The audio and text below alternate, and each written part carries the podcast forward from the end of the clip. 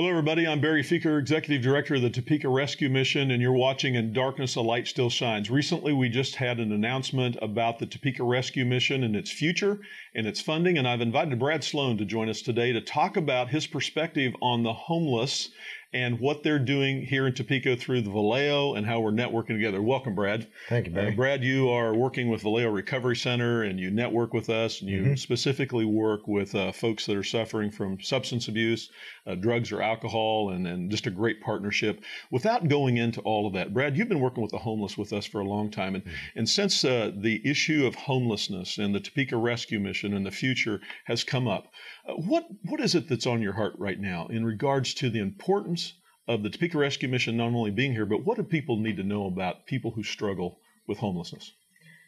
Well, I think that um, you know it, homelessness across the country is increasing on a exponentially mm-hmm. uh, in the last few years, um, which is very concerning for me. It it um, I think that we uh, a lot of times we as a as a culture as a country we fail to under to address the underlying issues that are causing uh, people to be homeless. Mm-hmm. One of the things that um, that I talked a little bit about with you uh, a little earlier was the point in time count. You're familiar with that. Point in time count is something that we do every year. It's mm-hmm. done across the country. It's a snapshot of uh, of what's happening in in the homeless world on a particular day. But I read an article uh, that was uh, talking about what was happening in Orange County, uh, County, California, right. which is Los Angeles. Right. Three point five million people. By yes, yeah. Mm-hmm. So it's it, it's a really large urban area. But mm-hmm. but one of the things that they uh, that they talked about in this article was that they had seen a twelve percent increase this year over last year in the number of people that were living uh, outdoor homeless. Right. Now we've experienced that same increase here. We don't see the the numbers the, the same way because we're a smaller community. Um, but we've seen that same kind of increase. But what was more con- disconcerting for me about that particular article was that 25% of this increase in the number of people that are homeless uh, during the point in time count were homeless for the first time ever. What does that say? There is a problem now, these aren't people that suddenly find themselves mentally ill or suddenly find themselves addicted or whatever else you might associate with being homeless. These are people that are working and suddenly find themselves without a place to stay.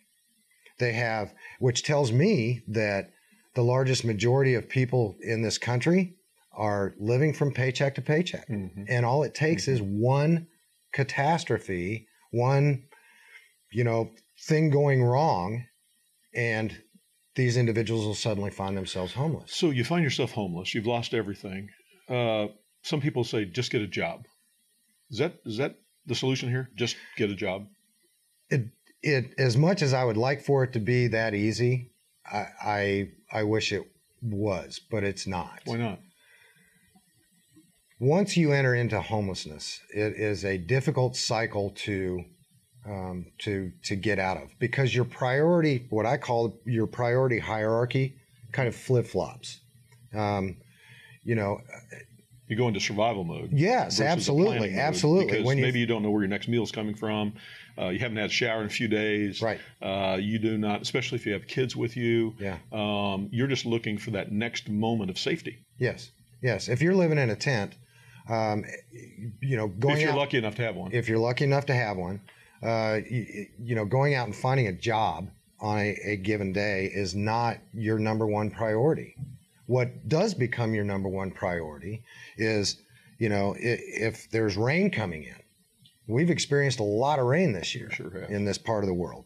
Um, you know, so is my stuff going to stay dry? That's my number one priority. Secondly, might be I'm worried about the neighbor that I have that's maybe 50 or 100 feet down who's got a tent, who's extremely mentally ill right. and addicted. Am I safe? Am I safe? And if I leave to go get a job, is my stuff safe? Right. Exactly. You know. Right. Um, you know, where am I going to eat that day? Mm-hmm. What clothes am I going to wear to to go get a job? Because everything that I have is dirty. And so so just a practical uh, ex- things that you you've mentioned there make it very much a barrier just to go get a job. Now, getting a job is important, but you have to get back on your feet, so to speak. You have to have a place that you can clean up, that you can get things in order, that you feel safe. Yeah. That's one of the things that the rescue mission is able to do is have that opportunity for people to come in out of a situation if they choose to, mm-hmm. to be able to have this refuge to be able to come together to be able to get their life together to be able then to get in a program and get out and get a job absolutely and sometimes many times that's where we come into play that's you know there's there's initial issues that we need to deal with right. whether it's mental illness or addiction or whatever it happens to be and once we deal with those issues that's then then we can um, sort of uh, do a, what we call a warm handoff right um, you know a loving warm handoff mm-hmm. of this individual um, to the Topeka Rescue Mission. And the Topeka Rescue Mission then has a lot of great programs that are in place specifically to help an individual end their homelessness. But it's a process. It's not something that you can just go out and do. And a lot of Americans, they don't understand that mindset because it's not part of their experience. Right. right. Um, well, you know, uh, uh, research has shown that after about 72 hours of going from what stability, like you had a mm-hmm. place to be, and uh, to homelessness, that it changes your whole mindset mm-hmm. in regards. I, I, did a little experiment, and it's it's in a, in Darkness the Light Still mm-hmm. Shines mm-hmm. book back in 1987. I hit the streets of Chicago for three days. And uh, I still had a driver's license and a MasterCard stuck in my clock, uh, down in my socks as I was on the streets. But within three days, I was in survival mode. Mm-hmm. Even knowing I could bail out, just thinking about what people couldn't do if they had no driver's license, no right. identity, no MasterCard right. to bail themselves out. But I got into survival mode being on the streets for just three days. I needed to know what that was like. I went back to O'Hare Airport to get back to Topeka, and uh, and I'm looking around. I don't feel like I belong with these people. And that was just a experiment, let alone if I'd really been in that situation. So people go from planning and life is working in this direction to going down this spiral to hopelessness and desperation. And so working with Valeo, working with other agencies in the community and having this refuge that I've really learned more and more is what a rescue mission is. It's a place that people can feel secure, that they can regroup in life and have an opportunity to go and forward. understand that they matter you know, you know, because that's one of the things. That's one of the first things that goes away. That's right. When an individual finds, I'm getting, when an individual finds himself right. in that situation, yeah. is that they no longer matter. Yeah. The bottom line question that we all ask: Do I matter? Yeah. Do I matter? Yeah. And when they are able to access these services, they begin to rediscover that yes, they do matter. And at one point in their life, they knew that they mattered, but things changed. And so they find themselves living in a tent that's full of bed bugs and whatever else, um, having to protect their things from the mentally ill guy that's that's just down the path, um, you know, or worry about keeping things dry, as I've already mentioned, or you know, any myriad other things. Those things become more important than the person. Right, right. You know, Brad, you talked about uh, Orange County, California. mm-hmm. That's what's called the West Coast crisis now. Yeah. California, Oregon, Washington. Mm-hmm. It's an explosion of homelessness. Mm-hmm. We have it here too. Yeah, uh, absolutely. Actually, the percentages of increase of homelessness are greater here per capita than they per are capita. They in are California right yes, now. I would agree. Uh, homeless that. camps have exploded here. Mm-hmm. Rescue mission has been full predominantly for the last decade. We've been mm-hmm. moving things around those programs. But back to this: Do I matter? I believe Topeka matters. I believe mm-hmm. that they, the citizens of this community, even though there will be people that don't quite understand what homelessness is or poverty or survival, whatever, they really, when they stop and think about it, they know that other people matter. And that's what we've seen in my time here for 33 years. Uh, the rescue missions have been around for 66 years, never taken a dime of government funds, don't plan to, because we believe that the people that, that, that are in this community know that other people matter. Yeah. And and so yes, we're in a rough time right now with the rescue mission and financially, if things have fallen off, whatever.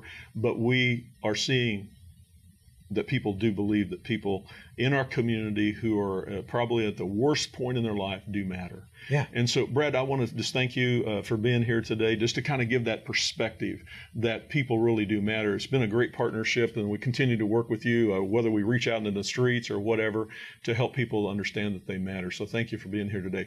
Thank you for uh, watching or listening to uh, the podcast In Darkness, a Light Still Shines. You can actually uh, see our podcast uh, information out here of a weekly broadcast comes out every Thursday. Go to YouTube. In Darkness, a Light Still Shines, because that's what we believe. This is there is darkness, but the light still shines.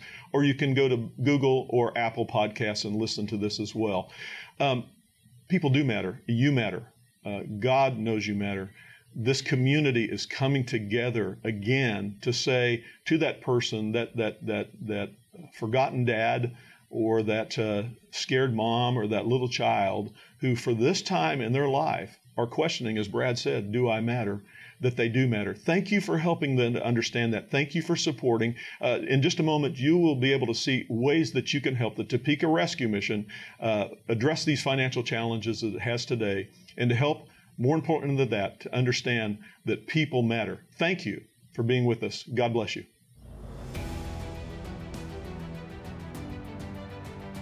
If you would like to support Topeka Rescue Mission Ministries, text TRM Give to 77977 and start giving today.